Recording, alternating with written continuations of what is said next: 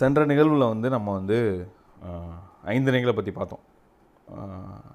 ஐந் அஞ்சு நிலங்களை எப்படி பிரித்து அதுக்கான இலக்கணங்கள் இலக்கணங்களை எப்படி வகுத்துருந்தாங்க அப்படிங்கிறதெல்லாம் பார்த்தோம். ஸோ இப்போ எப்படி அதெல்லாம் நமக்கு தெரியும்? எப்படி எப்படி வாழ்ந்தாங்கங்கிறது தெரியும் அப்படிங்கிறத பற்றி நம்ம பார்க்கணுன்னா அதுக்கு முதல் நமக்கு வரலாறு தெரியணும். வரலாறுனா என்ன? எந்த எதோட வரலாறு? தமிழ் த தமிழோட வரலாறு அப்படின்னா நம்ம அதை எதை வச்சு அந்த வரலாறு நம்ம சொல்கிறோம் எதை வச்சு அந்த வரலாறை முதல் நம்ம வகுக்கிறோம் இதுதான் நமக்கு இதுதான் இப்படி தான் இருந்தாங்க இப்படி இதுதான் நடந்தது அப்படிங்கிறத எப்படி கண்டுபிடிக்கிறோம் அப்படின்னா அதோடய இலக்கியத்தை வச்சு தான். அதில் தமிழோட இலக்கியம் ஒரு இலக்கிய செறிவுள் செறிவுள்ள ஒரு மொழி அந்த மொழியோட இலக்கியம் தான் இப்போ வரைக்குமே அந்த- அந்த மக்களோட வாழ்வை இப்போ வரைக்கும் சொல்லிக்கிட்டு இருக்கு. ஸோ அந்த வரலாறு அந்த இலக்கியத்தோட வரலாறு தெரிஞ்சால் தமிழர்களோட வரலாறு நமக்கு தெரிய ஆரம்பிக்கும். ஸோ அந்த அந்த த தமிழோட இலக்கிய வரலாறு என்ன? அப்படிங்கிறது தான் அந் அந்த இலக்கிய வரலாறு தான் நமக்கு அந்த ஐந்தினைகளை பற்றியும் சொல்லிச்சு.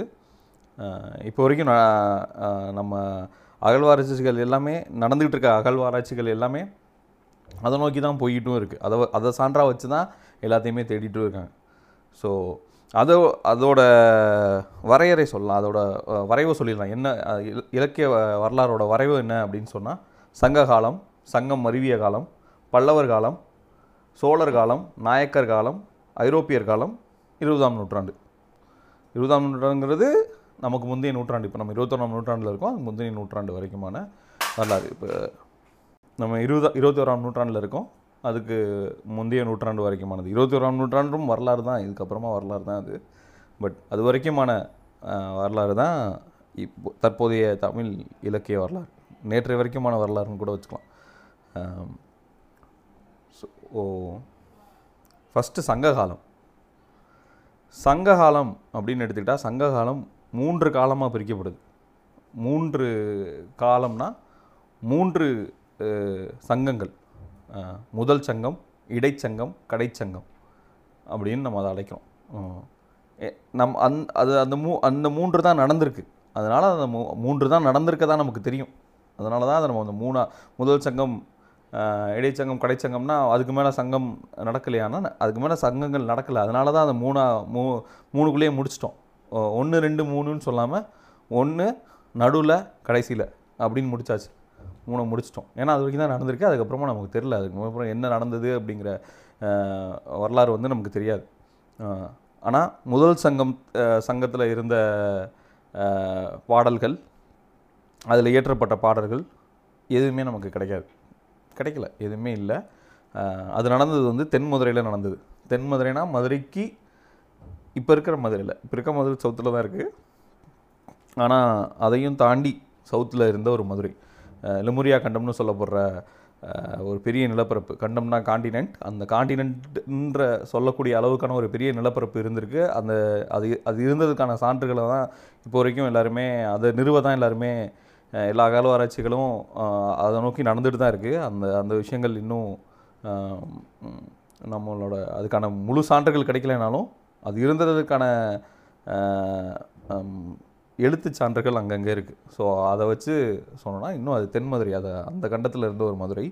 அந்த மதுரை வந்து அதுக்கு இன்னும் ஸ்பெசிஃபிக்காக சொல்லணும். இது ஏன் அங்கே இருந்தது அப்படின்னா பொதிகை மலைக்கு தெற்கில் அப்படின்னு சொல்கிறாங்க இப்போ இருக்க பொதிகை மலை தான் அப்படி சொல்கிறாங்க அப்படின்னா பொதிகை மலை மதுரைக்கும் தெற்கில் இருக்குது மதுரையோட தெற்கில் தான் இன்னும் பொதிகை மலை இருக்குது அந்த மதுரை வந்து ம- அந்த பொதிகை மலைக்கும் தெற்கில் இருந்திருக்குன்னு சொல்கிறது மூலியமாக அது அவங்க வந்து அது இன்னும் அந்த தென்மதுரைங்கிறது இன்னும் தெற்கில் இருந்தது. அது முந்தைய மதுரை அப்படின்னு அந்த மதுரையில் தான் முதல் சங்கம் நடந்தது. அந்த சங்கம் நடந்ததுன்னா அது வந்து அது எவ்வளோ காலம் நடந்தது அப்படின்னா நாலாயிரத்தி நானூற்றி நாற்பது ஆண்டுகள் நடந்தது. அப்படின்னு அகப்பொருள் அப்படின்ற ஒரு நூலில் இறையனார்னு ஒருத்தர் எழுதியிருக்காரு. அந்த இறையனார்னு ஒருத்தவர் அகப்பொருள்ன்ற நூல் எழுதியிருக்காரு. அந்த நூலை நூலுக்கு உரை எழுதின நக்கீரர் அப்படின்றவர் அவரோட அந்த உரையில் அதை குறிப்பிடுறாரு. நாலாயிரத்தி நானூற்றி நாற்பது வருடங்கள் நடந்துச்சு அந்த ச முதல் சங்கம். அதில் வந்து நாலாயிரத்தி நானூற்றி நாற்பத்தொம்போது புலவர்கள் பாடினாங்க. அந்த புலவர்கள் அந்த பாடிய புலவர்கள் இத்தனை பேர். அதில் அமர்ந்து அதாவது அது அந்த அந்த சங்கத்தில் நிறுவனர்களாக அமர்ந்து இருந்தவர்கள் இருந்த புலவர்கள் வந்து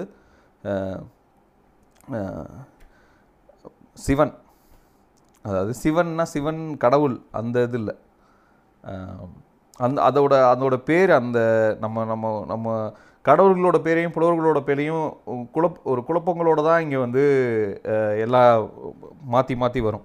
திருபுரம் திரிபுரம் எரித்த விரிசடை கடவுள் அப்படின்னு தான் அதை குறிப்பிட்றாங்க. ஆனால் இப்போ எல்லாமே அதை சிவன் நினச்சிக்கிறாங்க. முதல் சங்கத்தில் பாடினவர் வந்து சிவன். திரிபுரம் எரித்த விரிசடை கடவுள் அவர் பேர். அந்த அவர் அந்த புலவரோட பேர். அடுத்து குன்றம் எறிந்த குமரவேல். அப்படின்னா நம்ம முருகன் நினச்சிக்கிறோம். அது அப்படி இல்லை. அது அது கடவுளர் இல்லை. புலவர். அவர் ஒரு புலவர். அகத்தியர். முரஞ்சியூரர்.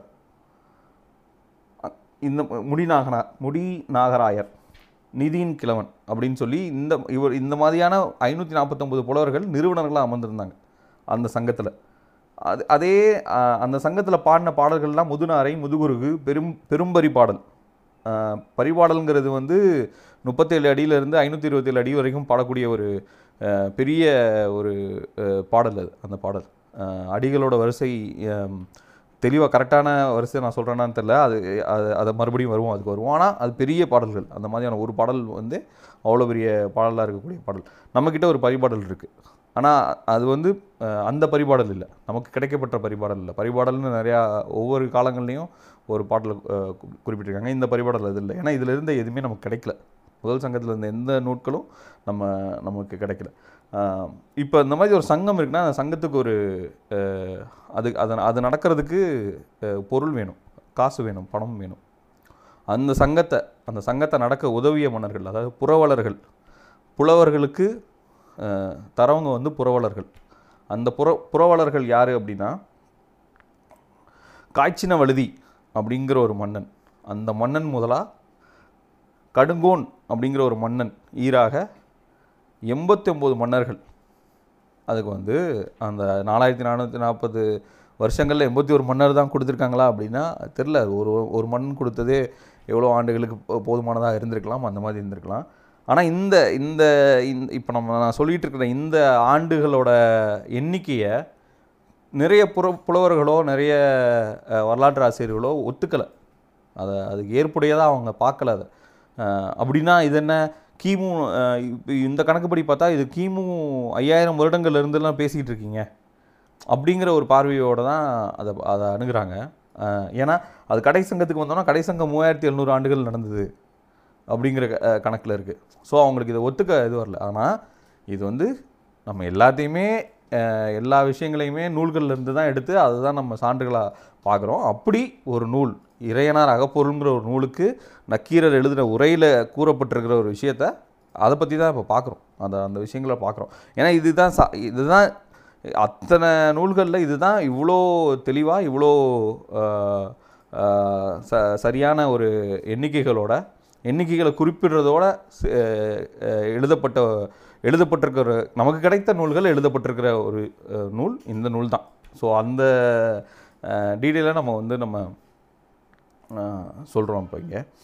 ஸோ இது வந்து எண்பத்தோரு மன்னர்கள். அந்த மாதிரியான எண்பத்தோரு மன்னர்கள் அந்த முதல் சங்கத்துக்கு கொடுத்துருக்காங்க. அந்த முதல் சங்கத்தில் இருந்த எந்த நூல்களோ இதுவோ நமக்கு கிடைக்கல. எதுவுமே கிடைக்கல. முதல் சங்கம் முடிஞ்சிச்சு இடைச்சங்கம்.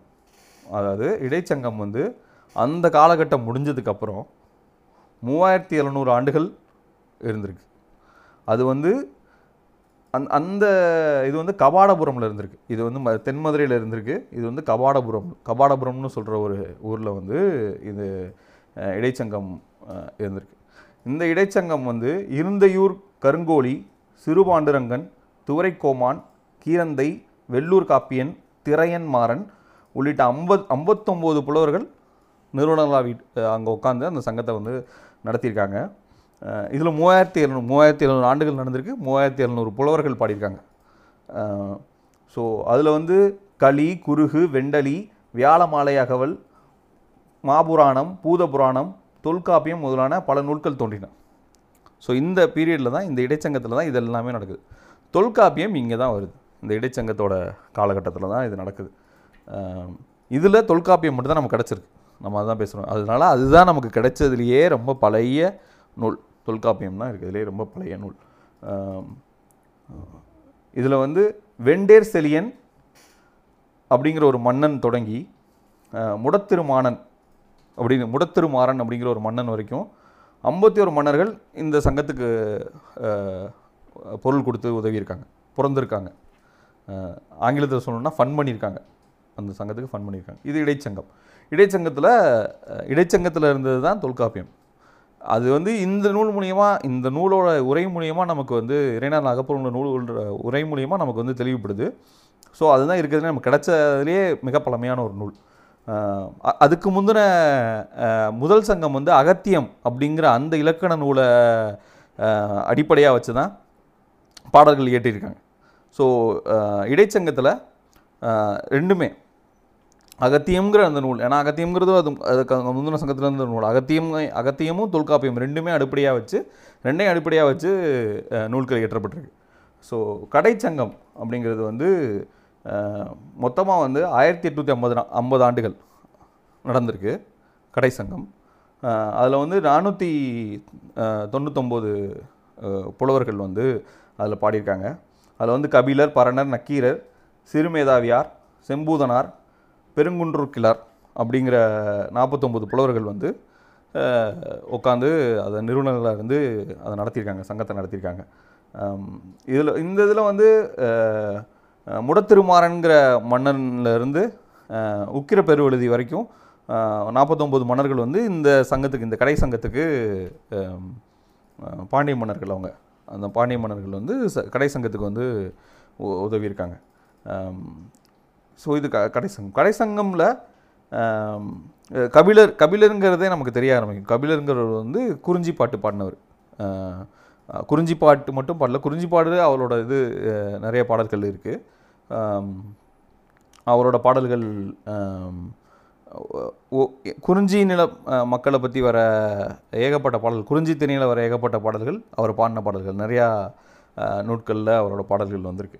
ஸோ இது அவர் இது கடை சங்கம்.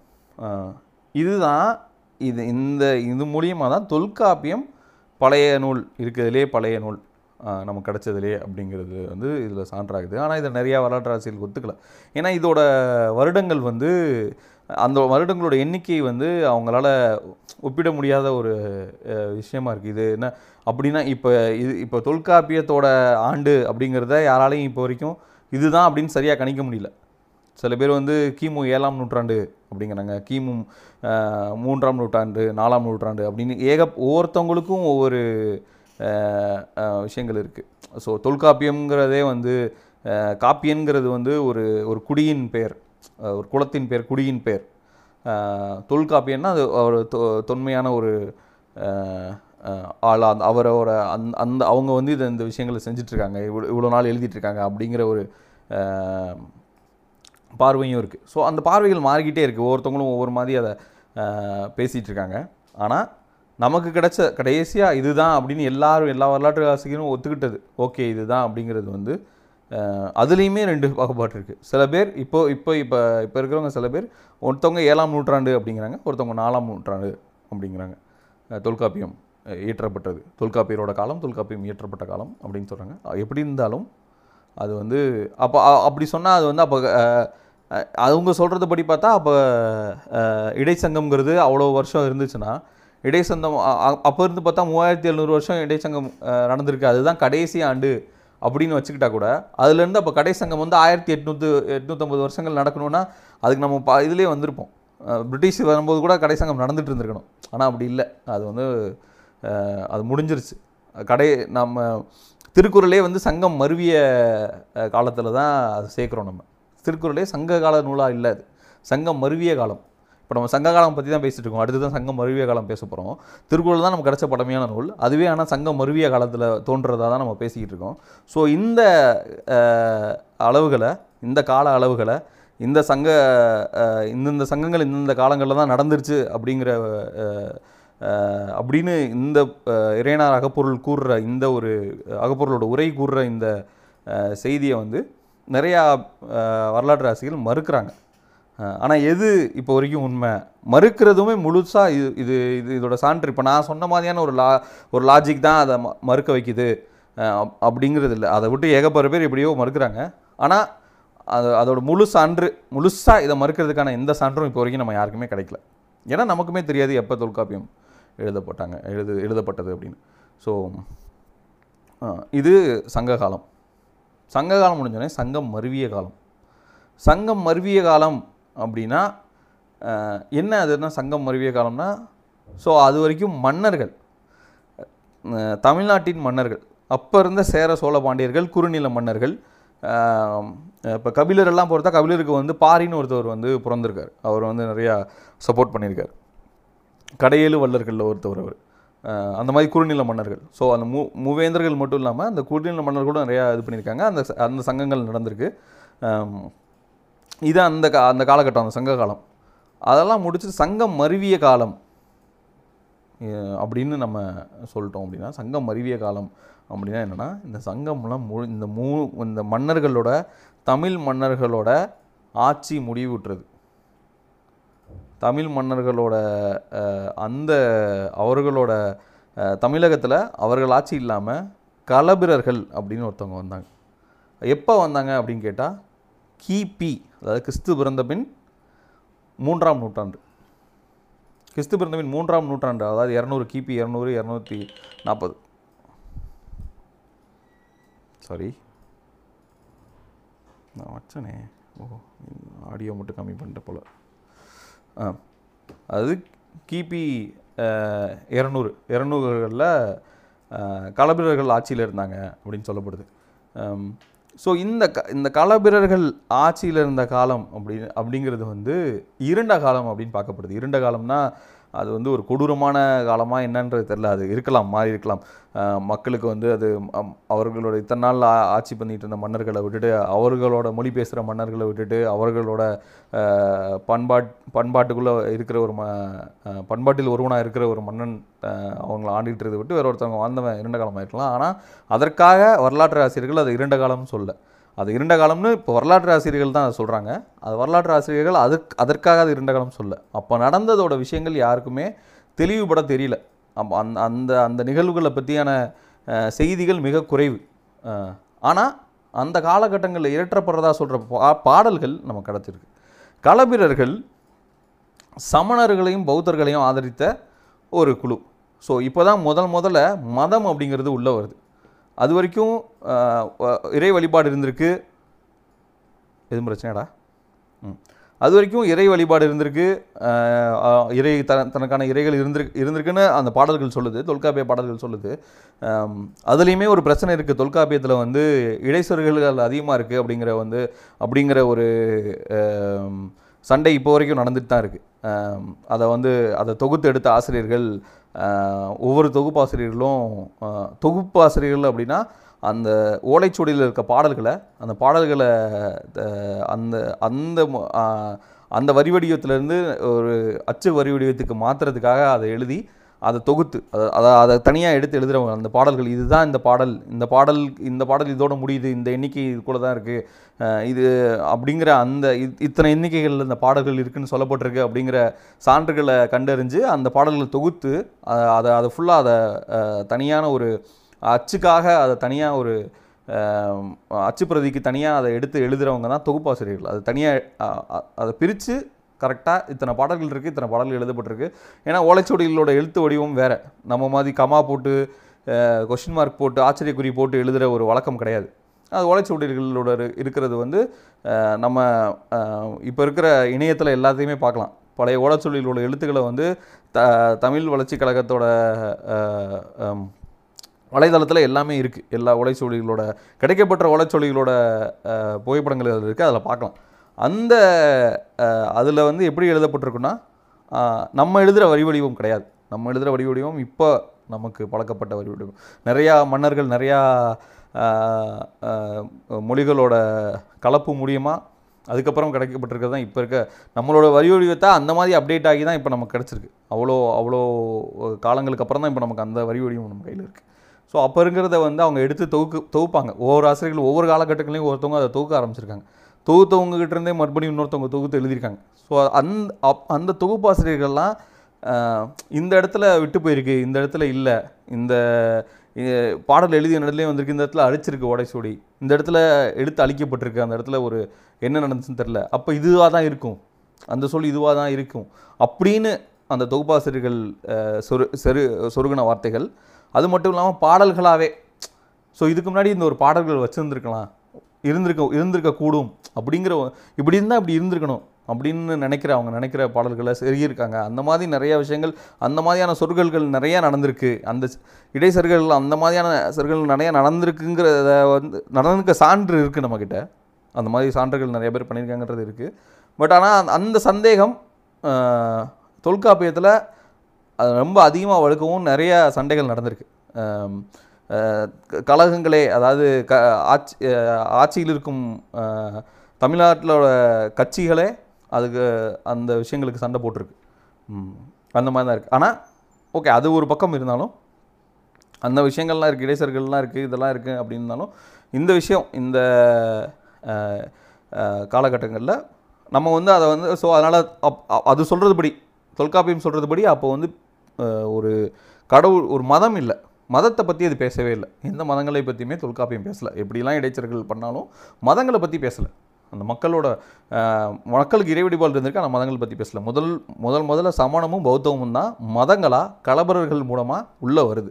கிபி இரண்டாம் நூற்றாண்டில் அது வரைக்கும் வரல. ஸோ அப்போ தான் வந்து ஸோ சம சமணர்களும் பௌத்தர்களும் உள்ளே வராங்க. சமணர்கள் நீதி அவர்கள் நீதி நீதியை வந்து ரொம்ப முக்கியமான ஒரு ஆஸ்பெக்டாக பார்க்குறவங்க அவங்க வந்து அது அதோட அந்த ஒரு குறிப்பிட்ட ஒரு தகுதியையும் அவங்க அகப்பொருள் புறப்பொருள் அது வரைக்கும் காதல் வாழ்வு களவு திருமணம் ஸோ வாழ்க்கையோட எல்லா பாசிபிலிட்டிஸையும் தேடி அந்த அதாவது இன்புற்று வாழ்கிற ஒரு விஷயத்தை தேடி அதை தேடி மட்டுமே இருந்துகிட்டு இருந்த மக்களுக்கு இப்போ புதுசாக இவங்க இவங்களோட இது எப்படி வருதுன்னா சமணர்களோட பௌத்தர்களோட கோட்பாடுகள் வந்து இவங்களை எப்படி தாக்குது அப்படின்னா நீதி அப்படிங்கிறது மூலமாக தாக்குது. நீதி தான் வலுவாதது. நீ ம மற்ற எல்லாத்தையும் விட அதை தான் நீ வந்து போற்றி புகழணும் அப்படிங்கிற மாதிரியான இது வருது அது ஏ- அது எப்படி நமக்கு கிடைக்கப்படுதுன்னா அப்போ ஏற்றப்பட்ட பாடல்கள் எல்லாமே அதை நோக்கியான பாடல்கள். திருக்குறளே திருக்குறளே ஒரு நீதி நூல் தான். திருக்குறள் நாலடியார் நான்மணிக்கடிகை இந்த மாதிரியான பாடல்கள் எல்லாமே அப் அந்த பீரியடில் அந்த குறிப்பிட்ட அந்த சங்கம் மருவிய காலம் அப்படின்னு சொல்லப்படுற அந்த காலகட்டங்களில் எழுத அப்போ யாருமே வேறு மன்னர்களே இல்லையா? களப்பிரர்கள் தான் இருந்தாங்கன்னா இருந்திருக்காங்க. சில மன்னர்கள் இந்த பாண்டிய மன்னர்களே அவங்களோட நிலப்பரப்பு குறுக்கப்பட்டு அவங்க ஒடுக்கப்பட்டு சில இடங்களில் வாழ்ந்திருக்காங்க. ஸோ அவங்கள பற்றியான பாடல்களும் இருக்குது ஆனால் அதிகமாக அவங்க அந்த அந்த காலகட்டத்தில் களப்பிரர்கள் உள்ளே வந்த அந்த காலகட்டத்தில் அதிகமாக இயற்றப்பட்ட நூல்கள் நீதி நூல்கள் தான். அது வந்து பதினேழு கீழ்கணக்கு நூல்கள் அப்படின்னு சொல்லப்படுது. இதுக்கு முன்னாடி கடைசங்கத்தில் வந்து ஏற்ற சொ இது வந்து இடைச்சங்கத்தில் தொல்காப்பியம் கடைசங்கத்தில் வந்து எட்டு தொகையும் பத்து பாட்டும் கடைசங்கத்தில் எழுதப்பட்டுச்சு. அந்த பாடல்கள்லாம் அதில் இருக்குது இங்கே இந்த பாடல் இங்கே இந்த இதில் எழுதப்பட்டது வந்து பதினேழு கீழ்கணக்கு நூ நூற்கா நூற்கால் சொல்லப்படுற நூல்கள் அதாவது பதினெட்டு நூட்கள் அந்த காலகட்டங்களில் எழுதப்பட்டதாக சொல்லப்படுது. அதில் திருக்குறள் ஒரு முக்கியமான நூல். அந் அந் இப்- இந்த மதம்னு ஒன்று உள்ளே வந்ததுக்கப்புறம் சமணம் பௌத்தம்ங்கிற மதம் உள்ளே வந்ததுக்கப்புறம் தான் இந்த ஒரு கோட்பாடு வர ஆரம்பிக்குது. அதாவது வெண்பாக்கள் இயற்றப்படுது. அது வரைக்கும் பாடல்களோட அளவு பாடல்களோட செயலோட ஒரு அடிகள் வந்து பெருங்கடிகளாக தான் அது வரைக்கும் ஏற்றிட்டு இருக்காங்க. சின்ன அடிகள். ரெண்டடி. வெண்பாங்கிறது ரெண்டு ஏற்றலாம் வெண்பா வந்து அதிக அடிகளோட அடிகள் கொண்ட ஒரு பாடலாகவும் அமையும் அது வெண்பா. ஆனால் ரெண்டடியில் பாடல்கள் ஈற்ற ஆரம்பித்ததோட ஆரம்பம் வந்து இதுதான். அந்த தொடக்கம் இங்கே இவங்க இவங்ககிட்ட இருந்து தான் ஆரம்பிக்குது. இவங்க தான் அந்த அதை இந்த ஒரு பீரியடில் தான் அது நடக்குது. அது திருக்குறள் நாலடியார் நான்மணிக்கடிகை இனியவை நாற்பது இன்னா நாற்பது கார் நாற்பது களவழி நாற்பது திரைமொழி ஐம்பது திரைமாலை நூற்றி ஐம்பது ஐந்தினை எழுபது திரிகடுகம் ஆசாரக்கோவை பழமொழி சிறுபஞ்ச மூலம் முதுமொழி காஞ்சி ஏலாதி கைநிலை சிலப்பதிகாரம் மணிமேகலை திருமந்திரம். இதெல்லாம் இந்த பீரியடில் இருந்தது தான் சிலப்பதிகாரம் நம்ம நம் ஐம்பெரும் காப்பியங்கள் அது ஒன்று அது வந்து ஐம்பெரும் காப்பியங்களில் ரொம்ப ப பழைய காப்பியம் சிலப்பதிகாரம் தான். ஏன்னா அதுக்கு அதுக்கு அதுக்கு ஒரு சான்று இருக்குது அந்த சான்று மூலமாக தான் அது நமக்கு கிடச்சிருக்கு. அது வந்து கண்ணகி கோயில் அப்படிங்கிற ஒரு கோயிலை சேரன் செங்கூட்டுவன் கட்டி அந்த கோயிலுக்கு விழா எடுத்து அதுக்கு வந்து இலங்கை மன்னனை அந்த விழாவுக்கு வந்து அழைச்சிருக்காப்புல. இலங்கை மன்னன் இலங்கையிலேருந்து சேர நாட்டுக்கு வந்து அந்த அந்த கோயிலை அந்த கோயிலோட திருவிழாவில் கலந்துக்கிட்டதோட அந்த நிகழ்வோட குறிப்பு வந்து இலங்கையில் இருக்குது இலங்கையில் அதை பற்றி எழுதியிருக்காங்க. ஸோ அந் அந்த ரெண்டையும் கம்பேர் பண்ணி தான் அதோட காலகட்டத்தை குறிச்சுக்கிறாங்க. சிலப்பதிகாரத்தையும் மணிமேகலை மணிமேகலை வந்து சிலப்பதிகாரத்தில் வர ஒரு ஒரு கதை கதைமாந்தரோட குழந்தையோட கதை. ஸோ அதில் வர சிலப்பதிகாரத்தில் வர மாதவிங்கிற ஒரு கதைமாந்தரோட பெண் தான் மணிமேகலை. ஸோ அவளோட கதை தான் மணிமேகலை. ஸோ அப்போ அது இரட்டை காப்பியம்னா பக்கம் பக்கமாக தான் இருக்கணும். ஸோ அது சிலப்பதிகாரத்துக்கு அப்புறம் மணிமேகலை தான். அப்படிங்கிற கணக்கில் அது வந்து சங்கம் அறிவிய காலத்தில் ஏற்றப்படுறதா இருக்குது அது அதுலேயுமே பெரும் சிலப்பதிகாரத்துலேயுமே மற்ற எதுலேயுமே காணப்படாமல் எல்லா அதுலேயுமே நீதியை பற்றியான ஒரு பேச்சும் அது வரைக்கும் இல்லாமல் இதில் வந்து ஊழ்வினை பற்றி அதாவது ஊழ்வினை அப்படிங்கிறது வந்து விதி அப்படின்னு நம்ம இப்போ பேசிக்கிறோம்ல. இதெல்லாம் தலைவிதி அப்படின்னு பேசிக்கிறோம்ல. அதுதான் ஊழ்வினை. விதியோட வினை. ஸோ அது விதி பயன் அப்படின்னு சொல்கிறாங்க நீ இதை முற்காலத்தில் ஏதோ ஒன்று செஞ்சிருந்தனா அது உன்னை இப்போ இது பண்ணுவோம் அப்படிங்கிற அந்த மாதிரியான விஷயங்கள் எல்லாமே இந்த காலகட்டங்களில் தான் வருது. அது வரைக்கும் தமிழோட இதில் வந்து ஊழ்வினை பற்றியோ இது பற்றியோ இது பற்றி அதை அந்த பற்றியான கருத்துக்களோ அதை பற்றி பேசுகிற கருத்துக்களோ இல்லை. அது வரைக்கும் இ- அதுக்கப்புறமாவும் இயற்கையோடு இயந்த வாழ்வு தான் தமிழரோட வாழ்வு. ஆனால் இந்த காலகட்டங்களில் மாறுது. முழுமையாக ஒருத்தவங்க வந்து முதல் கலப்பு அந்த கலப்பிரர்கள் வரும்போது தான் முதல் கலப்பே ஏற்படுது. அப்போ இந்த மாதிரி ஒட்டுமொத்தமாக அந்த இலக்கியத்தோட மாற்றம் மூலியமாகவே நம்ம அதை வந்து உணர ஆரம்பிக்கிறோம்.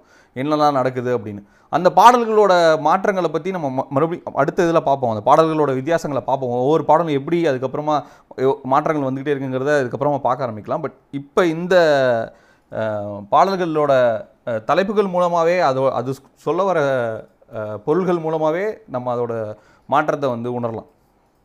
இது சங்கம் அருவிய காலம். அப்புறம் இந்த ஒரு பீரியடில் அவங்க வந்து ஒரு குறிப்பிட்ட ஒரு வருடங்கள் வரைக்குமே அவங்க வந்து ஆண்டுட்டு இருந்தாங்க. கிட்டத்தட்ட ஏழாம் நூற்றாண்டு வரைக்கும் அஹ், களப்பிரர்களோட ஆட்சி தான் இருந்தது. மூன்றாம் நூற்றாண்டு ஏழாம் நூற்றாண்டு வரைக்கும். அந்த களப்பிரர்களோட அந்த ஆட்சி அஹ், இருந்து பல்லவர்களும் உள்ளுக்குள்ளேயே ஒரு பாண்டியன். அந்த பாண்டியனும் உள்ளுக்குள்ளே இருந்த ஒரு பா பாண்டியனும் வடக்குல இருந்து வந்த ஒரு பல்லவர்களும் சேர்ந்து உள்ளுக்குள்ளே கணுகோன்னு ஒரு பாண்டியன் இருந்தான். அந்த பாண்டியனும் அவங்களும் சேர்ந்து கலப்பர்களை எதிர்க்க ஆரம்பிக்கும் போது அவங்களோட ஆட்சி முடிவுக்கு வருது. ஆனால் உள்ளே இருந்து எதிர்த்த பாண்டியன் ரொம்ப ஒரு சிறு ஒரு சிறு நிலப்பகுதியை ஆண்டுகிட்டு இருந்த ஒரு மன்னனாக தான் இருந்தான். ஒரு ஒரு வேந்தனாக இல்லை. மிகப்பெரிய வேந்தனாக இல்லை. ஸோ இப்போ பல்லவர்களால் ஆட்சி தான் நிலைக்க ஆரம்பிக்குது. தமிழகத்தில் பல்லவர்கள் ஆட்சி ஆரம்பிக்குது. பல்லவர்கள் தான் சமணத்தையும் சைவத்தையும் உள்ளே கூட்டிகிட்டு வராங்க. ஸோ இந்த காலகட்டங்களில் இந்த சமணர்கள் பல்லவர்கள் உள்ளே வந்த காலகட்டத்தில் ஏற்கனவே சமணமும் பௌத்தமும் மண்டி கிடக்கிற இப்போ தமிழகத்தில் வேறு ஒன்று வேணும். நம்ம மக்களை மறுபடியும் இழுத்து கொண்டு வரணும் அப்படின்னா நம்ம ஆட்சியை நம்ப வைக்கணும் அப்படின்னா அவங்களுக்கு ஒரு மதம் தேவைப்படுது. அந்த மதமாக வைணவத்தையும் சைவத்தையும் உள்ளே கூப்பிட்டு வராங்க. ஸோ அந்த அந்த காலகட்டம் அந்த ஒரு பல்லவர்களோட ஆட்சி காலம் இது ரெண்டையுமே போற்றி வளர்க்க ஆரம்பிக்குது. இந்த ரெண்டு மதங்களையும் அது போற்றி வளர்க்க ஆரம்பிக்குது. அந் பல்லவர்களோட ஆட்சி காலம் ஃபுல்லாக ஃபுல் பக்தி பாடல்கள். பக்தி செயல்கள் வந்து இவங்களோட காலகட்டங்களில் தலைத்து வளருது. அது வாட்டுக்கு அது நாயன்மார்கள் ஆழ்வார்கள் நம்ம சொல்கிற எல்லாருமே இவ இவங்களோட காலகட்டங்களில் தொடங்க ஆரம்பித்தது தான் இவங்க பீரியடில் தான் எல்லாமே அது நடக்க ஆரம்பிச்சது. ஸோ இவங்க இவங்களோட ஆட்சி காலம் பல்லவர்களோட ஆட்சி காலம் கிட்டத்தட்ட ஆயிரத்தி நூறு வரைக்கும் இவங்களோட ஆட்சி காலம் நடந்தது. ஆயிரத்தி எ- நூற்றாண்டு கணக்கில் சொல்லணும் அப்படின்னா ஸோ பல்லவர் காலம் தொள்ளாயிரங்களில் முடிவடையுது. அதாவது ஏழாம் நூற்றாண்டுலேருந்து பத்தாம் நூற்றாண்டு வரைக்கும் அவங்களோட ஆட்சி நடந்திருக்கு. அவங்களோட ஆட்சி பத்தாம் நூற்றாண்டில் முடிவடையுது. பத்தாம் நூற்றாண்டு நூற்றாண்டில் சோழர்களோட அவங்களோட கை ஓங்குது. ஸோ அவங்க கை ஓங்குற அந்த பீரியடில் ஐம்பெரும் காப்பியங்கள்னு சொல்லப்படுற சிலப்பதிகாரம் சிவசிந்தாமணி மணிமேகலை குண்டலகேசி வளையாபதி அப்படிங்கிற இதில் சிலப்பதிகாரம் மணிமேகலை ஏற்கனவே ஏற்றப்பட்டுருச்சு அது வந்து கலபிரர்கள் ஆட்சிக்கு முன்னாடியே அது நடந்துருச்சு. கலபிரர்கள் ஆட்சியோட ஆரம்ப காலகட்டங்கள்லேயே அது நடந்துருச்சு. மற்ற மற்ற சிவசிந்தாமணி வளையாபதி குண்டலகேசி இந்த மூணுமே வந்து இந்த பீரியடில் ஏற்றப்படுது இந்த சோழர் காலகட்டத்தில் அந்த அது அது வந்து ஏற்றப்படுது அதில் வந்து வளையாபதி நமக்கு கிடைக்கல. அது என்ன அது எது பற்றி எதுவுமே நமக்கு தெளிவாகவே இல்லை. சீவக சிந்தாமணியும் குண்டலகேசியும் இருக்குது குண்டலகேசி அப்படிங்கிறது வந்து ஒரு பௌத்த மதத்தின் நூல். சீவக சிந்தாமணிங்கிறது வந்து ஒரு சமண மத நூல். அது வந்து மணநூல் அப்படின்னு சொல்லுவாங்க. எட்டு பேரை மணப்பான் அதோட கதையின் நாயகன் வந்து எட்டு பேரை மணப்பாங்கிறதுனால அது மணநூல்னு சொல்லுவாங்க. அது வந்து ஒரு சமண நூல். சமணர்களோட கோட்பாடுகளை கொண்ட ஒரு நூல். அது அந்த காப்பியங்களில் அது ஒரு அது ஒரு காப்பியம். ஸோ ஸோ சோழர்கள் வர ஆரம்பித்ததுக்கப்புறமா ஸோ அப்பையும் வைணவர்களும் சைவர்களும் தான் பவரில் இருக்காங்க. கிங்கோட பவரில் அவங்களுக்குள்ள சண்டையும் போட்டுக்கிறாங்க. ஸோ ஆழ்வார்கள் நாயன்மார்களோட பாடல்கள் மூலிமா அவங்களுக்குள்ள சண்டையும் நடந்துகிட்ருக்கு ஒரு அந்த சண்டை வந்து ஒரு பெருஞ்சண்டையாகவே ரொம்ப காலமாக இருந்துச்சு. அந்த சண்டைகளை வந்து நம்ம படங்கள்லையும் பார்த்துருக்கோம். படங்கள்லையும் அதை வந்து பிரதிபலிச்சிருக்காங்க. இவரோட கமல் கமல் எழுதின அஹ், தசாவதாரத்துலேயுமே அது வரும். பொன்னியின் செல்வன் கதையில் வந்து ஒரு ஒரு முக்கியமான ஒரு கேரக்டர் வந்து அந்த ஒரு அது ஒரு முக்கியமான ஒரு கதைமாந்தர் வந்து அவர் வந்து ஒரு வைணவராக இருப்பாப்புல. அவர் வந்து சைவர்களோட எப்போவுமே சண்டைக்கு நிற்கிற ஒரு ஆளாகவே பிரதிபலிக்கப்பட்டிருப்பாப்புல. அது ஃபுல்லாக கதை ஃபுல்லாக அவர் ஒரு கதை ஃபுல்லாக அவர் வந்து அந்த மாதிரியான ஒரு இதுக்கு வந்து கதையோட முடிவில் அரியும் சிவனும் ஒன்று அறியாத ஒரு வாயில மண் அந்த மாதிரியான ஒரு இதோடு முடிச்சிருப்பாங்க அந்த அந்த விஷயத்த. கல்கி எழுதியிருப்பார் அதை எழுதின அந்த விஷயம் அப்படி முடிஞ்சிருக்கும். ஆனால் அந்த சண்டை அந்த சண்டை அவ்வளோ அந்த அந்த சண்டை நடந்துக்கிட்டு தான் இருந்துச்சு. வைணவ சைவ ஆட்கள் வந்து அவங்களுக்குள்ளே சண்டை போட்டுட்டு தான் இருந்தாங்க. ஆனால் அந் மன்னர்கள் மன்னர்கள் வந்து ஒவ்வொரு மன்னர்களையும் ஒவ்வொருத்தவங்க ஒவ்வொரு விஷயத்தை ஆதரிச்சாங்க சில மன்னர்கள் சைவத்தை ஆரம் ஆதரித்தா சில மன்னர்கள் வைணவத்தை ஆரம்பிச்சு ஆதரித்தாங்க ஆனால் பாடல்கள் இயற்றப்பட்டுட்டு தான் இருந்துச்சு. ஸோ அந்த காலகட்டங்களில் வந்த விஷயங்கள்லாம் என்னென்ன அப்படின்னா வளையாபதி குண்டலகேசி சீவக சிந்தாமணி அதுக்கப்புறம் ஐஞ்சிறு காப்பியங்கள். இது ஐம்பெரும் காப்பியங்கள் முன்னாடி சொல்லியாச்சு. அதுக்குள்ளே அதில் இருந்து தான் சிவசிந்தாமணி இதெல்லாம். ஐஞ்சிறும் காப்பியங்கள் என்னென்னா உதயனகுமார காவியம் நாககுமார காவியம் யசோதர காவியம் சூளாமணி நீலகேசி அப்படின்னு இந்த அஞ்சும் வந்து ஐஞ்சிறுங்காப்பியங்கள் அதுக்கப்புறமா வந்து நம்பியக பெருமாள் யாப்பெருங்கால விருத்தி நேமிநாதம் வச்சநதி மாலை வீரசோழியம் நன்னூல் நன்னூலுங்கிறது இலக்கண நூல். தொல்காப்பியத்துக்கு அப்புறமா வந்த ஒரு இலக்கண நூல் இப்போ. அகத்தியம் ஃபஸ்ட்டு பார்த்தோம் அது ஒரு இலக்கண நூல். தொல்காப்பியம் இப்போ அதுக்கப்புறமா நன்னூல் இப்போ வருது தண்டி அலங்காரம் அதுக்கப்புறம் நிகண்டுகள். அதாவது நிகண்டுகள் அப்படிங்கன்னா நம்ம டிக்ஷனரி அப்படிங்கிற ஒரு இதில் கணக்கில் சொல்லலாம். ஆனால் அது டிக்ஷனரிக்கும் அதில் அப்பெண்டிக்ஸ்னு ஒன்று போட்டு டிக்ஷனரியில் ஒன்று போட்டு வச்சுருப்பான். அந்த மா அது வந்து பாடல்களுக்குமான ஒரு விஷயமா நிகண்டுகளில் அது எல்லாமே சேர்த்து வரும். ஒரு இதாக வரும். கலிங்கத்து பரணி அதெல்லாம் இப்போ தான் இந்த இந்த டைமில் தான் வருது. அந்த பாடல்கள் எல்லாமே இந்த சோழர் காலத்தில் தான் வருது. கலிங்கத்து பரணிங்கிறது வந்து கலிங்க மன்னனை கலிங்க படைகளை வந்து சோழர்கள் எதிர்த்து ஜெயிச்ச அந்த அதோட இதுதான். தான் இது கலிங்கத்து பரணியோட ஒரு பாட்டு வந்து ராவணன் படத்தில் வந்து ஒரு பாட்டு வரும். கலிங்கத்து பரணியோட பாடலில் வந்து மணிரத்னம் இயக்கிய ராவணன் படத்தில் ஒரு அந்த செய்யுள் அப்படியே அதே செய்யுள் அந்த வர செய்யுள ஏஆர் ரஹ்மானுடைய இசையில் அந்த அந்த எந்த மாற்றமும் இல்லாமல் அப்படியே அந்த செயல் எடுத்து அதில் போட்டிருப்பாங்க. எப்படி வந்து மலையும் மலையும் மோதுனா எப்படி இருக்கும்? மேகங்களும் மேகங்களும் மோதுனா எப்படி இருக்கும்? அந்த மாதிரி ஆணைப்படையும் ஆணைப்படையும் வந்து மோதிட்டுருக்கு. குதிரைப்படையும் குதிரைப்படையும் வந்து மோதிட்டுருக்கு. கலந்து போ ஓடிட்டுருக்கு. அந்த மாதிரியான வர்ணனைகளோட அந்த பாடல் இருக்கும். அந்த பாடல் வந்து ராவணன் படத்தில் இப்போ வந்து ராவணன் பட ப படத்தில் இருக்குது. இது சோ இது சோழர்கள் காலத்தில் இந்த விஷயங்கள்லாம் சோழர்கள் காலத்தில்.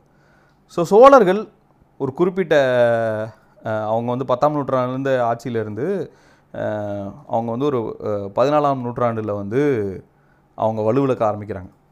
சோழர்களோட சோழர்கள் அது எப்படி வலுவிழக்கிறாங்கன்னா சோழர்களோட அவங்களுக்குள்ள சண்டைகள் ஏற்படுது. நம்ம ராஜராஜ சோழன் நம்ம கேள்விப்பட்டிருப்போம். அவர் தான் வந்து தஞ்சை பெரிய கோயில் கட்டினார்.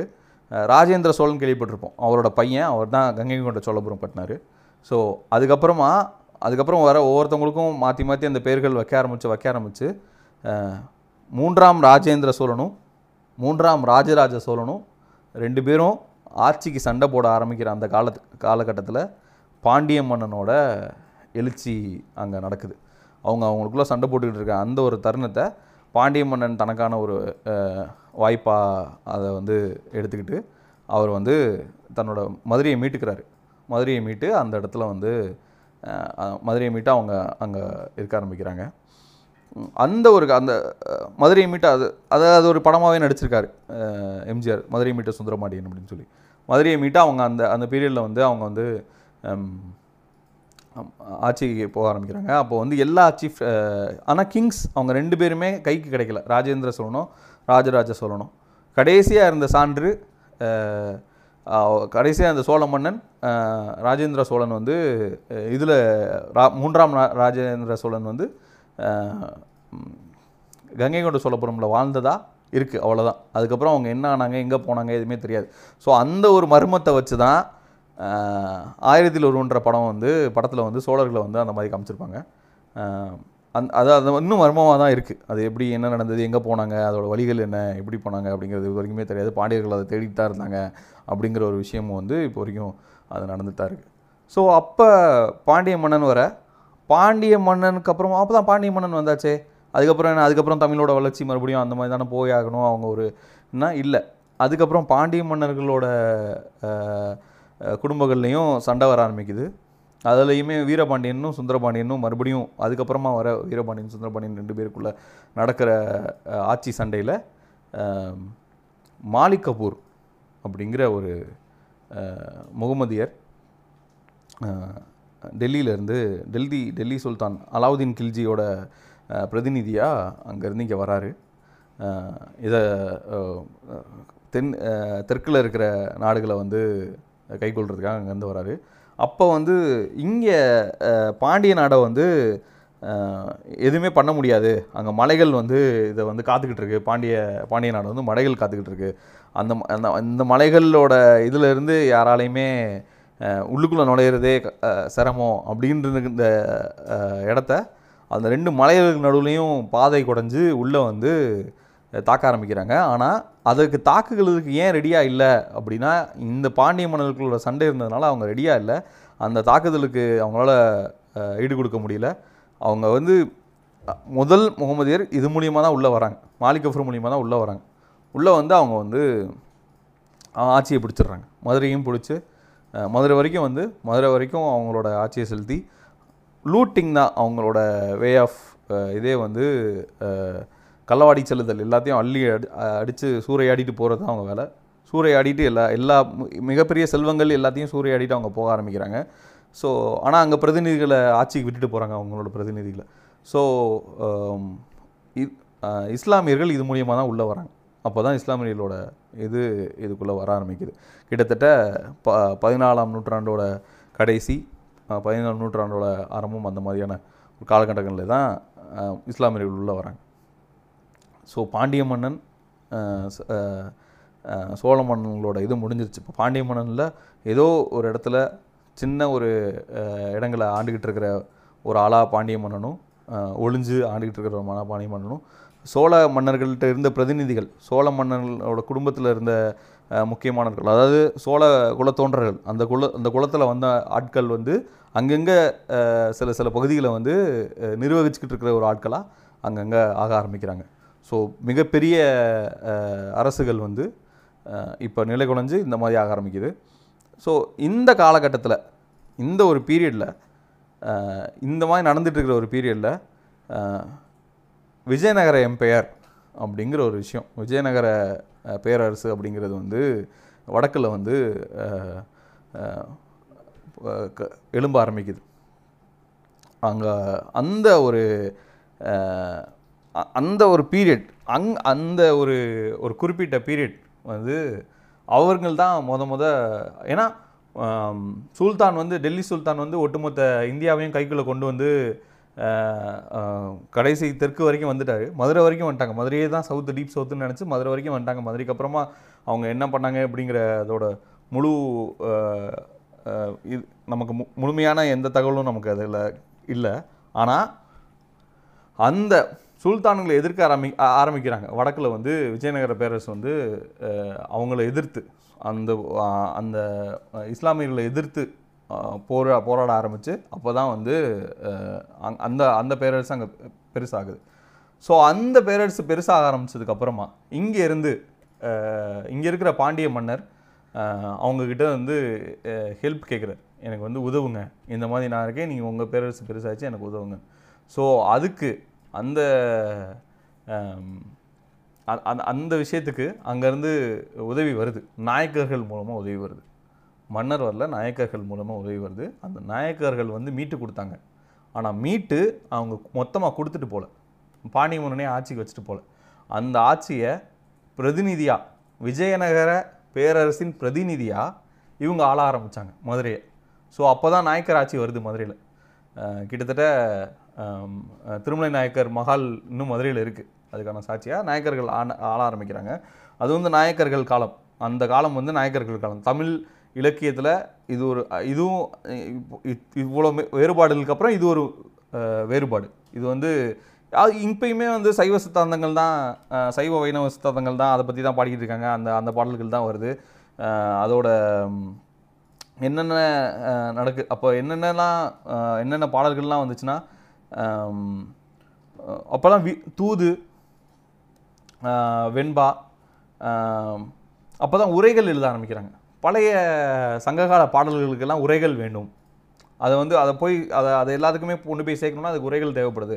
அப்படிங்கிற எல்லா விஷயமே வந்து அந்த அந்த பீரியடில் தான் நடக்குது. அந்த நாயக்கர்களோட பீரியடில் தான் அது எல்லாமே நடக்க ஆரம்பிக்குது.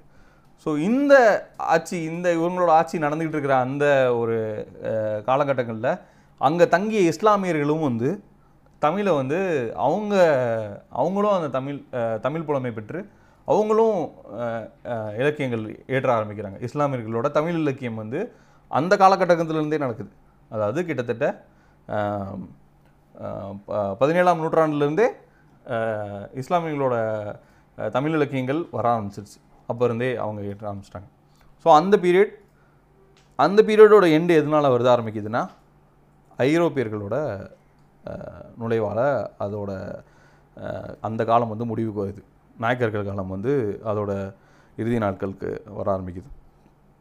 ஸோ ஐரோப்பியர்களோட வருகை அந்த பதினேழாம் நூற்றாண்டில் ஐரோப்பியர்களோட வருகை வந்து முழு மூச்சாக அவங்க வந்து ஒரு பெரிய போர் நடத்தி அந்த மாதிரியான விஷயங்களோட அவங்க வரல. அவங்க மொதல் நிலத்தோட இதை வந்து அவங்க பார்க்க ஆரம்பிக்கிறாங்க. அவங்க ஆட்கள் வந்து ஃபஸ்ட்டு வந்து மொழியை வந்து அவங்க கற்றுக்க ஆரம்பிக்கிறாங்க. அந்த மாதிரி கற்றுக்க ஆரம்பித்ததில் வந்து ஜியு போப் கால்வேல் அவங்க வந்து ரெண்டு பேருமே ரொம்ப ரொம்ப முக்கியமானவங்க. ஏன்னா கால்டுவேல் அப்படிங்கிற அவர் தான் தமிழகத்துக்கு வந்து அவரோட சிறுபிராயத்திலே தமிழகத்துக்கு வந்து தமிழகத்தில் தமிழில் கற்றுக்கிட்டு தமிழ் மொழி இங்கே இப்படி ஒரு மொழி இருக்குது இவ்வளோ இலக்கண சரியோட இவ்வளோ விஷயங்களோட அதுவும் தமிழ் மொழியில் இருக்க சொற்களை நம்ம நிறையா ஏகப்பட்ட மொழிகளில் நம்ம பார்த்துருக்கோம். அவர் ஒரு மொழி புலமை பெற்றவர் இல்லை. பல மொழியில் புலமை பெற்றவர். ஸோ அவர் வந்து அவ் அவர் கற்றுக்கிட்ட மொழிகள் எல்லாத்துலேயுமே தமிழோட சொற்களோட கலப்பு இருந்திருக்கு அப்படிங்கிறதெல்லாம் பார்த்து அவர் அவர் தான் அதோட இலக்கண செறிவையும் இதையும் உலகத்துக்கு அறிவிக்கிறதுக்கு ஆங்கில மொழிபெயர்ப்பை ஆரம்பித்து வைக்கிறார். அவர் வந்து தமிழ்லையும் எழுதுகிறாரு ஆங்கிலமும் எழுதுகிறாரு அவர் திருநெல்வேலியில் இருந்தார். திருநெல்வேலியோட வரலாறாக திருநெல்வேலி வரலாறு அப்படின்னு சொல்லி ஒரு ஒரு புக் எழுதியிருக்காரு ஆங்கிலத்தில். அவர் எழுதியிருக்காரு. அவர் வந்து எல்லாத்தையும் கால்டுவேல் வந்து எல்லாத்துக்கும் அனுப்ப ஆரம்பிக்கிறாரு. இவர் வந்து ஜியு போப்பு வந்து பைபிளை வந்து தமிழில் மாற்றி அச்சடித்து அந்த விஷயங்கள். ஸோ அதுக்கான உரைநடை அப்படிங்கிற ஒரு இடத்துக்கு வந்து அது வர ஆரம்பிக்குது. பைபிள் தான் முத முத உரைநடை நம்மளோட இதில். பைபிள் தான் நம்ம படிக்க போகிற புக்கு உரைநடையாக படிக்க போகிற முதல் தமிழ் புக்கு வந்து பைபிள் தான். பைபிளில் தான் ஏன்னா அவங்க அதை வந்து தமிழில் மொழிபெயர்த்து எல்லாருக்கும் அந்த மதத்தை வந்து இங்கே பரப்புறதுக்காக அந்த புத்தகத்தை முத முத மொழிபெயர்த்து அச்சிடுறாங்க. அச்சிடப்பட்ட பு- புத்தகமும் அதுதான். அச்சு அவங்களோட அவங்களோட பாதிப்பு மூலியமாக தான் உரைநடைகள் இங்கே வர ஆரம்பிக்குது. இங்கே இங்கே பெருக ஆரம்பிக்குது. அது வரைக்கும் சிறுகதையோ உரைநடையோ இல்லை ஒரு பெரிய நாவல்களோ அந்த மாதிரியான ஒரு நம்மக்கிட்ட நாடகம் தூது அதெல்லாம் ஏற்கனவே இருக்குது ஆனால் ஐரோப்பாவில் அதுக்கு அந்த ஒரு காலகட்டத்திலே நாவல்கள் வழுக்க ஆரம்பிச்சிருச்சு சிறுகதைகள் வழுக்க ஆரம்பிச்சிருச்சு. அந்த ஒரு அவங்களுக்கும் அந்த பீரியடில் தான் அவங்களுக்கு அந்த எழுச்சி வர ஆரம்பிக்குது. அதை அப் அந் அந்த காலகட்டத்தில் அவங்க இங்கேயும் இருந்ததுனால இங்கே அதோட தாக்கம் ஏற்பட ஆரம்பிக்குது. அந்த காலகட்டத்து அதோட தாக்கத்தில் தான் அந்த ஒரு இவங்களோட இந்த தாக்கத்தில் தான் நம் பாஸ்டர் ஒரு நிமிஷம் பாஸ் ஸோ அந்த அவங்களோட அந்த காலகட்டத்துக்கு அதாவது கால்டுவேலுக்கும் ஜிவி போப்புக்கும் அப்புறம் வீரமாமுனிவர்னு ஒருத்தர் இருந்தார் ஜோசப் பெஸ்கி அப்படின்னு சொல்லப்படுற வீரமாமுனிவர் இருந்தார். அவர் தேம்பாவணின்னு ஒரு நூல் எழுதினார். தமிழில். தமிழில் கிறிஸ்துவ மதத்தை பற்றியான ஒரு நூல். அவர் எழுதுனது தான் அதுதான் முதல் நூல். அதை அவர் எழுதினார். பாடல்களாக தான் இருக்கும். அது வந்து உரைநடையில் இருக்காது பாடல்களாக இருக்கும். ஸோ அந்த இந்த காலகட்டங்களில் முத முதல்ல வார இதழாக ஒரு ஒரு இதழ் வருது வெளியிடுது. வார வாரத்துக்கு வந்து வர மாதிரி வீக்லி அப்படின்னு அவங்க ஆங்கிலத்தில் கூடப்படுறது இங்கிலாண்டில் வந்துக்கிட்டு இருக்கிற மாதிரி வீக்லி அப்படின்னு சொல்லி முதல் முதல்ல ஒரு பத்திரிகை வருது. சுதேசமித்ரன்ற பத்திரிகை. ஸோ அந்த பத்திரிகை ஒரு குறிப்பிட்ட காலம் வரைக்கும் வீக்லியாக வந்து அதுக்கப்புறமா வந்து அது வந்து நாலு இதழாக மாறுது. வார இதழாக இருந்தது நாலு இதெல்லாம் மாறி அதுதான் முதல்ல அச்சிடப்பட்டு தமிழில் வெளியிடப்பட்ட ஒரு பத்திரிகை சுதேசமித்ரன் அதுக்கப்புறம் ஏகப்பட்ட பத்திரிகைகள் வந்திருக்கு. அதுக்கப்புறம் இருபதாம் நூற்றாண்டில் ஏகப்பட்ட பத்திரிகைகள் தொடங்கி அந்த தொடங்கின ஆயிரத்தி தொள்ளாயிரத்தி நாற்பத்தி ரெண்டில் தொடங்கின தினத்தந்தி அது இப்போ வரைக்கும் இருக்குது அந்த மாதிரியான பத்திரிகைகள் நிறையா வந்துக்கிட்டே இருக்குது சுதேசமித்ரன் இப்போ இல்லை பட் அதுக்கப்புறம் அது வர ஆரம்பிக்குது. ஸோ இருபதாம் நூற்றாண்டில் இவங்களோட காலகட்டம் வந்து அதுக்கப்புறமா போ- போர்கள் நடக்க ஆரம்பித்து இவங்க சுதந்திர போர் அதுக்கப்புறம் மன்னர்களோட வீழ்ச்சி எல்லா மன்னர்களுமே அவங்கவுங்களோட வலுவிழுக்க ஆரம்பித்து அவங்கள வந்து பிரதிநிதிகளாக மட்டும் பார்க்க ஆரம்பித்து அதுக்கப்புறம் சுதந்திரம் சுதந்திரம் தேவைப்படுது நம்ம நாட்டுக்கு. நம்மளோட பண்பாட்டுக்கும் இதுக்கும் நம்ம நம்மளோட நம்மளில் ஒருத்தவங்க தான் நம்மளை வந்து ஆட்சி பண்ணணும் அப்படிங்கிற ஒரு எண்ணம் வர ஆரம்பிச்சு அதுக்கப்புறம் டெமோக்ரஸி நம்மளே நம்மளோட ஆட்சியாளரை தேர்ந்தெடுக்கணுங்கிற எண்ணங்கள் வர ஆரம்பிச்சு. ஸோ அதுக்காக போரிட்டு எல்லா மண்ணு எல்லா மக்களும் அந்த ஒரு பார்வையில் இல்லை. ஒவ்வொருத்தவங்களும் அவங்கவுங்களோட பார்வையில் சுதந்திரம் வேணும் அப்படிங்கிற ஒரு எண்ணத்தோட போட ஆரம்பித்து சுதந்திர போராட ஆரம்பிச்சது. ஸோ அந்த அந்த காலகட்டங்களில் சுதந்திரத்துக்கான சுதந்திரத்தை நோக்கியான இலக்கியங்கள் பாடல்கள் பெருக ஆரம்பித்தது பாரதியார் பாரதிதாசன் கவிமணி வாவு சிதம்பரனார். ஸோ இந்த மாதிரியான ஆட்கள் எல்லாருமே வந்து அதை நோக்கி அவர் அவங்க வந்து பாடல்கள் சிறுகதைகள் நாவல்கள் நாடகங்கள் அதெல்லாம் எழுத ஆரம்பித்தாங்க அந்த பீரியடு அந்த பீரியட் ஸோ இந்த ஒரு காலகட்டம் இது நடக்க ஆரம்பித்து ஒரு சுதந்திரம் கிடைக்கக்கூற காலகட்டங்களில் நாவல்கள் வந்து தமிழோட முதல் நாவல் வந்து முதல் முதல் நாவல் வந்து பிரதாப முதலியார் சரித்திரம். அதுதான் முதல் நாவல். அந்த அந்த நாவல் வந்து அந்த நாவல் எழுதி அந்த நாவல் எழுதப்பட்ட காலகட்டத்துக்கு அப்புறம் கடங்காம்பல் சரித்திரம்னு சொல்லி ஒரு அதுக்கு அது எழுதப்பட்டு ஒரு குறுகிய ஆண்டுக்குள்ளே வந்து கடங்காம்பல் சரித்திரம்ன்ற ஒரு நாவல் ஆரம்பிச்சிது. ஆனால் அதுக்கப்புறம் நாவல்களோட எண்ணிக்கை வந்து ரொம்ப குறைவு. பெரும்பாலான நாவல்கள் எண்ணிக்கை அதில் வந்து குறைவு. ஏன்னா இதெல்லாம் சுதந்திர வாங்குறதுக்கு முன்னாடி எழுதப்பட்டது. ஸோ சுதந்திரத்தோட சுதந்திரம் அப்படிங்கிற ஒரு சுதந்திர போருங்கிறதெல்லாம் முடிஞ்சு சுதந்திரம் நமக்கு கிடச்சிருச்சு அப்படிங்கிற அந்த காலகட்டத்துக்கு அப்புறமா தமிழில் சிறுகதைகளும் நாவல்களும் வந்து தமிழ் இலக்கியத்தை அது ஆக்கிபை பண்ண ஆரம்பிக்குது. பாடல்கள் எழுதுறதோ தூது எழுதுறது பாடல்கள் எழுதுறது செய்யுள் இயற்றுறது அப்படிங்கிறது வந்து முற்றிலும் குறைஞ்சு. அதாவது சதவீத கணக்கில் பார்த்தா ஒன்று ரெண்டு அப்படிங்கிற சதவீதத்தில் தான் செயல்களும் இதுகளும் இயற்றப்பட ஆரம்பித்தது முற்றிலும் குறைஞ்சு பெரும்பாலும் நாவல்களும் சிற் சிறுகதையுமா ஆகி போன காலகட்டம் வந்து சுதந்திரத்துக்கு அப்புறம். சுதந்திரத்துக்கு அப்புறம் பாடல்கள் எழுதுவது அவ்வளோவா அந் நாடகங் நாடகங்கள் இருந்தது. சுதந்திரத்துக்கு அப்புறமும் நாடகங்கள் இருந்தது நாடகங்கள் எழுதப்பட்டது. ஆனால் பாடல்கள் செயல்கள் இயற்றப்படுறது கம்மியாயிடுச்சு. அதுக்கப்புறமா இப்போ வரைக்கும் நம்ம சிறுகதைகளும் கவிதைகளும் புது கவிதைகள் அதாவது அது புது கவிதை செயல்ன்ற ஒரு எந்த ஒரு இலக்கணத்துக்குள்ளேயும் கட்டுப்படாமல் எந்த இலக்கணத்துக்கும் கட்டுப்படாமல் புது கவிதை அப்படிங்கிற ஒரு வடிவம் பெற்று புது கவிதையாக மாறி அது திரை இசை பாடல்களாகவும் மாறி அந்த மாதிரியான ஒரு வடிவம் எடுத்து இப்போ தமிழ் இந்த இப்போ இருக்கிறது வந்து சிறுகதைகள் நாவல்கள் புது கவிதைகள் அந்த மாதிரியான ஒரு பரிமாணத்தில் இப்போ அது பரிணமிச்சிட்ருக்கு. இன்னும் அது அது வேற ஒரு இடத்துக்கு போகும். அது மாறும். இல்லை மறுபடியும் பாடல்களுக்கும் வரும். துள்ளல் இசை அப்படிங்கிறது அப்படிங்கிறதும் ரேப் இசை அப்படிங்கிறது அப்படிங்கிறதுக்கும் அது வடிவம் மாறிக்கிட்டே இருக்குது ஒவ்வொரு இடத்துக்கும் அந்த இசைக்கு இசை வடிவத்துக்கு ஏற்றாப்புல அதோட செயலும் பாடல்களும் அதோட புது வடிவம் வந்துக்கிட்டே இருக்குது அது வந்துக்கிட்டே இருக்கும் இன்னும் வந்துக்கிட்டே இருக்கும். பட் இதுதான் ஒட்டுமொத்த தமிழ் இலக்கிய வரலாறு. இவ்வளோ நாள் இந்த இலக்கிய இந்த இந்த இலக்கியத்து இலக்கியத்தை வச்சு தான் இந்த இலக்கியம் இவ்வளோ ஈற்றப்பட்ட இந்த இலக்கியம் நம்ம கையில் கிடச்ச இலக்கியங்களை வச்சு தான் நம்ம அந்தந்த காலகட்டத்தில் இருந்த மக்களோட வாழ்வு இந்த மாதிரி தான் இருந்திருக்கு அப்படிங்கிறத அப்படிங் அப்படிங்கிறதுக்கு அது சான்றா? அப்படின்னு கேட்டால் இல்லை. அப்படிங்கிறத அறியறதுக்கு அது வந்து உதவுது. இந்த மாதிரியான வாழ்வு வாழ்ந்திருப்பாங்க. ஏன்னா எல்லாமே புனைவு தான். எழுதப்படுறதுல வந்து சான்றுக்காக எழுதப்படுறதை தவிர்த்து பாடல்களாக செயல்களாக ஏற்றும் போதும் அது அதை கதைகளாக மாற்றும் போதும் நாவல்களாக அதை வடிவமைக்கும் போதும் அது புனைவு தான். புனைய தான் போகிறோம் அதில் கன்ஃபார்மாக கற்பனைகள் சேர தான் போகுது. அதில் வந்து எப்பயுமே கற்பனையில் கற்பனை ஏற்றாத எந்த ஒரு சொல்லும் அது வந்து ஒரு பாடல் அலிகரி அப்படிம்பாங்க இங்கிலீஷில். அலிகரி இல்லாத ஒரு விஷயம். அலிகரி இல்லாமல் ஒரு ஒரு போயமையை அவங்களால போயம் அலிகரி இல்லாமல் போயம் இல்லை அப்படிங்கிறாங்க. புனைவு.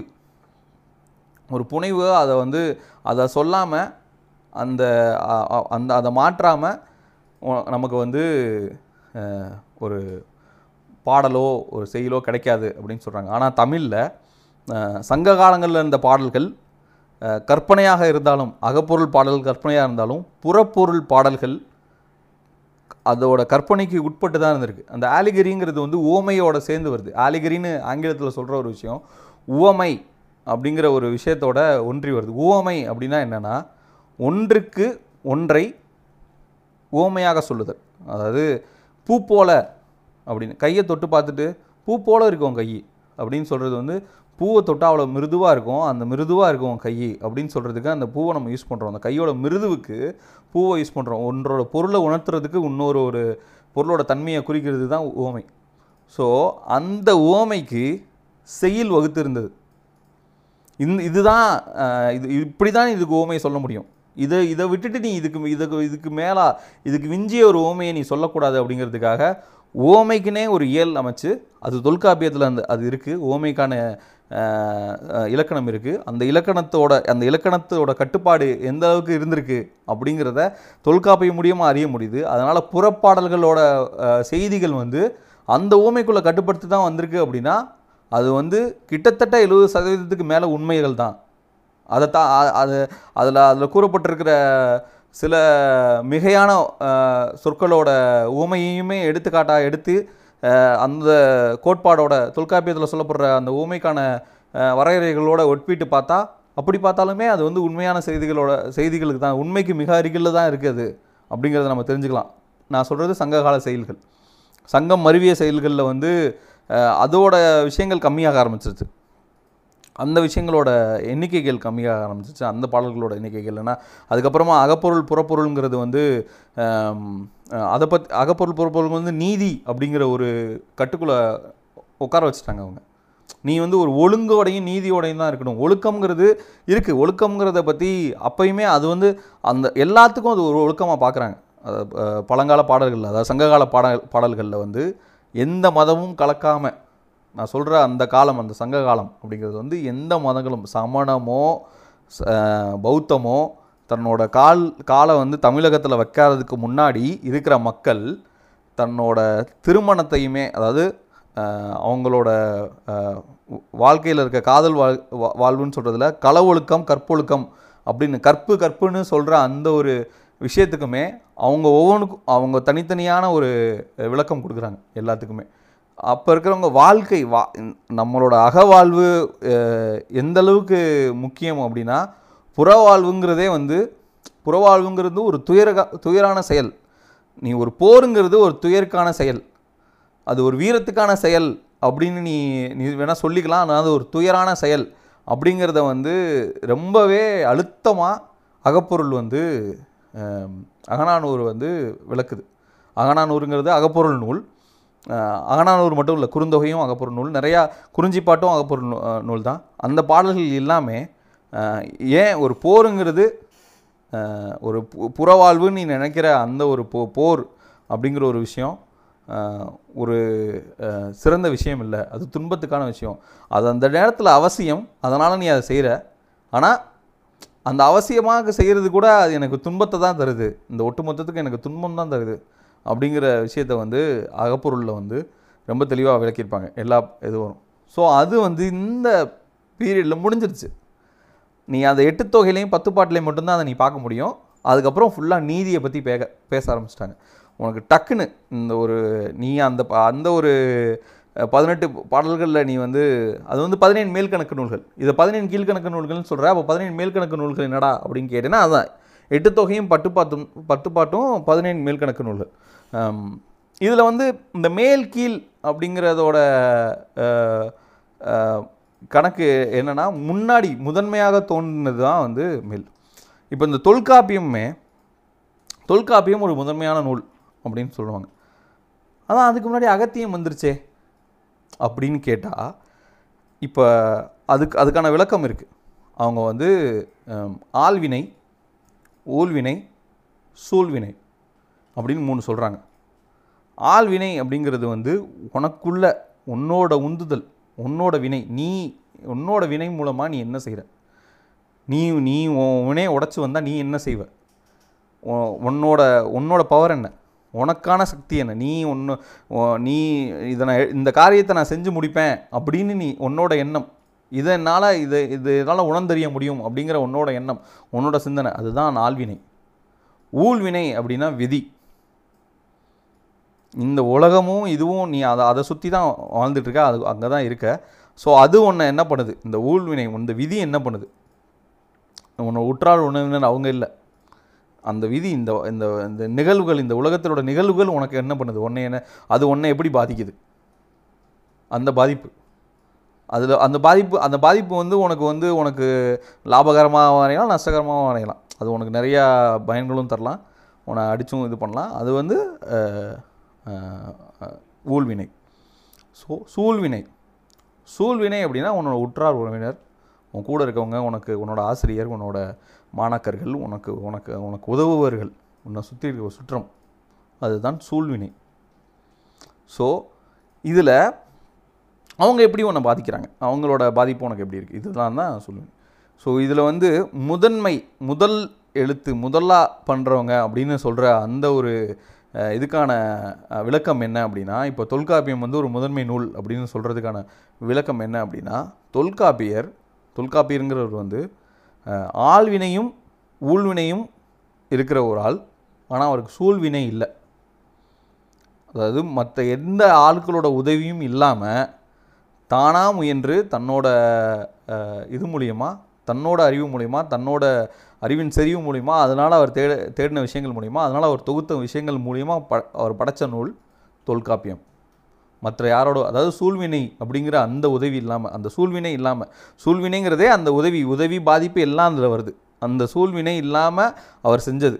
ஸோ வேறு எந்த நூலோ எந்த உறவினர்களோட இதோ எந்த ஆசிரியர்களோட இதோ மாணவர்களோட உதவியோ எதுவுமே இல்லாமல் அவர் படைத்த நூல் தொல்காப்பியம். அதனால் அந் அது வந்து முதன்மையான நூல் அப்படின்னு சொல்கிறாங்க ஸோ அதனால அந்த ஒரு நூல் அதை பேஸ் பண்ணி அந்த ஒரு அந்த ஒரு நூலோட கோட்பாடை வச்சு ஏற்கனவே நம்ம பேசின மாதிரி அதில் ஏகப்பட்ட இடைச்செருகுகள் இருக்குது அந்த இடைச்செருகுகள் வந்து பிரச்சனையாக இருக்குது அதில் பார்ப்பனங்கிற வார்த்தை வந்து ரொம்ப அவசியமே இல்லாமல் ஒரு இடத்துல வருது. அதோட அதில் வந்து தெய்வங்களை பற்றி பேசும்போது சம்மந்தமே இல்லாமல் சிவனோட பெயர்கள் அடிபடுது. ஆனால் அதில் குறிப்பிட்டிருக்கிற இதில் வந்து கடவுள்களோட திணைகளோட கடவுள்கள்னு பே பார்க்கும்போது அதில் அவர் வரவே இல்லை. அப்படிங்கிற ஏகப்பட்ட முரண்கள் இருக்குது அந்த இடைசர்கள் எப்படி நடந்தது யார் பண்ணால் எங்கே பண்ணா நமக்கு தெரியாது. எப்படி நடந்ததுன்னு நமக்கு தெரியும். எப்படி நடக்க முடியும்னு நமக்கு தெரியும். ஆனால் அது யார் பண்ணால் எதுக்கு பண்ணால் எப்படி பண்ணாங்கிற எந்த தெளிவும் நம்ம யாருக்குமே கிடையாது. ஏன்னா இது எல்லாமே இப்போ நம்ம கையில் உட்காந்து நம்ம பார்த்துக்கிட்டு இருக்கிற எல்லாமே ஊவே சாமிநாத ஐயர் அப்படிங்கிற ஒருத்தவர் தான் இந்த ஒட்டுமொத்தத்தையும் இந்த ஒட்டுமொத்த சங்க பாடல்கள் சங்கம் மருவிய பாடல்கள் நாயக்கர் கால பாடல்கள் சோழர் கால பாடல்கள் முகமதியர்கள் எழுத பாடல்கள் எல்லாத்தையுமே ஒட்டு மொத்தமாக தொகுத்து எடுத்து அதை அச்சுக்கு கூட்டிகிட்டு வந்தது உவே சாமிநாத ஐயர் தான். அவர் தான் இது எல்லாமே செஞ்சார். அவர் ஒரு வேலை செய்யலை இந்த இந்த இதை செய்யலை அப்படின்னா அது அது எப்படி யாரெல்லாம் அங்கங்கே பிச்சு பிச்சு இருந்ததை கொஞ்சம் கொஞ்சம் தான் நம்ம கைக்கு இப்போ வரைக்கும் இருந்திருக்கும். இந்த அச்சு இருந்திருக்காது. அவர் அவர் அவர் செஞ்சது ஒரு மிகப்பெரிய அவர் நம்ம எல்லாத்துக்குமே தெரியும் அவர் தமிழ் தாத்தா அப்படின்னு சொல்லுவாங்க. உவே சாமிநாத ஏன்னா தமிழ் தாத்தா அப்படின்னு படிச்சிருப்போம். அவர் தான் நமக்கு இது எல்லாத்தையுமே அச்சில் ஏற்றி இந்த விஷயங்களை வந்து பாதுகாத்து வச்சவர். ஸோ அவர் சில விஷய மாற்றங்கள் பண்ணாரா? பதிப்பில் ஏற்றும் போது மாற்றங்கள் நடந்ததா? அப்படின்னா ஏன்னா வடமொழி கலப்பு சொற்கள் தமிழில் அதிகமாக வர ஆரம்பிச்சது அந்த ஒரு காலகட்டங்களில் தான். கிட்டத்தட்ட நாயக்கர்கள் ஆட்சியிலையும் அதுக்கு முந்தின பல்லவர்கள் ஆட்சியில் தான் முத முத அந்த வார்த்தைகள் உள்ளே வர ஆரம்பிக்குது. ஸோ நாயக்கர்கள் ஆட்சியில் அது வலுப்பெறுது. அதிகமான வடமொழி சொற்கள் கலந்த ஒரு தமிழை வந்து அது புழக்கத்தில் இருக்குது ஸோ அந்த அந்த ஒரு புழக்கத்தை அந்த தமிழ் அதிக தமிழ் அதிக வடமொழி சொற்கள் கலந்த அந்த ஒரு புழக்கத்தை வந்து கொஞ்சம் கொஞ்சமாக மரமலையடிகள் அப்படின்னு ஒருத்தவர் வந்து அதை வந்து முற்றிலுமாக எதிர்க்கிறார். தனித்தமிழ் பேசணும் அப்படிங்கிற ஒரு விஷயத்தை வந்து அவர் வந்து முன்வைக்கிறார். அந்த மாதிரி அவர் அவர்- அவர் தொடங்கி ஏகப்பட்ட ஆட்கள் அந்த விஷயத்தை வந்து மு முன்மொழிகிறாங்க. ஸோ தனித்தமிழை வந்து ஒரு தனித்தமிழ் இயக்கம் அப்படிங்கிற ஒரு இயக்கமே நடக்க ஆரம்பிச்சது. எல்லாருமே வந்து வடமொழி சொற்கள் இல்லாமல் தமிழ் பேசணும். அந்த கலப்பை வந்து ஏன்னா வழக்கு சொற்களில் கலந்துருச்சு அது. ரொம்ப இயல்பாக கலந்துருச்சு. நம்ம வழக்கு சொற்களில் பேசுகிற ஏகப்பட்ட வார்த்தைகள் வந்து தமிழ் வார்த்தைகள் இல்லை. அது இஸ்லாத்துலேயும் இதுலேயும் கிரேக்கத்துலேயும் சமஸ்கிருதத்துலேயும் தெலுங்குலேயும் இருந்து பெறப்பட்டது. ஸோ திராவிட மொழிகளோட உட்பிரிவில் தமிழ் ஒரு தனியான ஒரு இதோடு நிற்கிது அது திராவிட மொழி அப்படின்னு சொல்கிறது என்னென்னா நம்மளோட சிந்து நதிக்கு இந்த பக்கம் இருக்கிற ஒரு ஆட்களோட மொழி பேசுகிற ஆட்கள் திராவிடர்கள். அவர்களோட மொழி திராவிட மொழி அப்படின்னா திராவிட மொழி ஒரு மொழி இல்லை. திராவிட மொழியோட கிளைகளில் வந்து தமிழ் தெலுங்கு கன்னடம் அதுக்கப்புறம் துளு அந்த மாதிரி ஏகப்பட்ட மொழிகள் இருக்குது அந்த மொழிகள் இப்போயும் நிறையா பேசப்பட்டு வருது.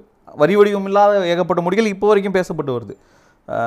அந்த மொழிகள் அந்த மொழிகளோட இதில் வந்து தமிழ் மட்டும் தனியாகவே ஒரு அதுக்கான தனி இலக்கணத்தோடையும் தனியான மொழிச்சரிவோடையும் அது அது வந்து தாக்குப்பிடிச்சு தாக்கு பிடிச்சி வந்துக்கிட்டே தான் இருக்குது அப்படிங்கிற ஒரு விஷயத்தை உணரும் போது மலையாளங்கிற ஒரு மொழியே தமிழ்லேருந்து பிரிஞ்சு பிரிஞ்சு போகுது அப்படிங்கிற பார்வை பார்க்கும்போது அவங்க வந்து இந்த வடமொழி கலப்பை வந்து ஆரிய சொற்களின் கலப்பை வந்து அவங்க வந்து எதிர்க்கிறாங்க. அது வேணாம்.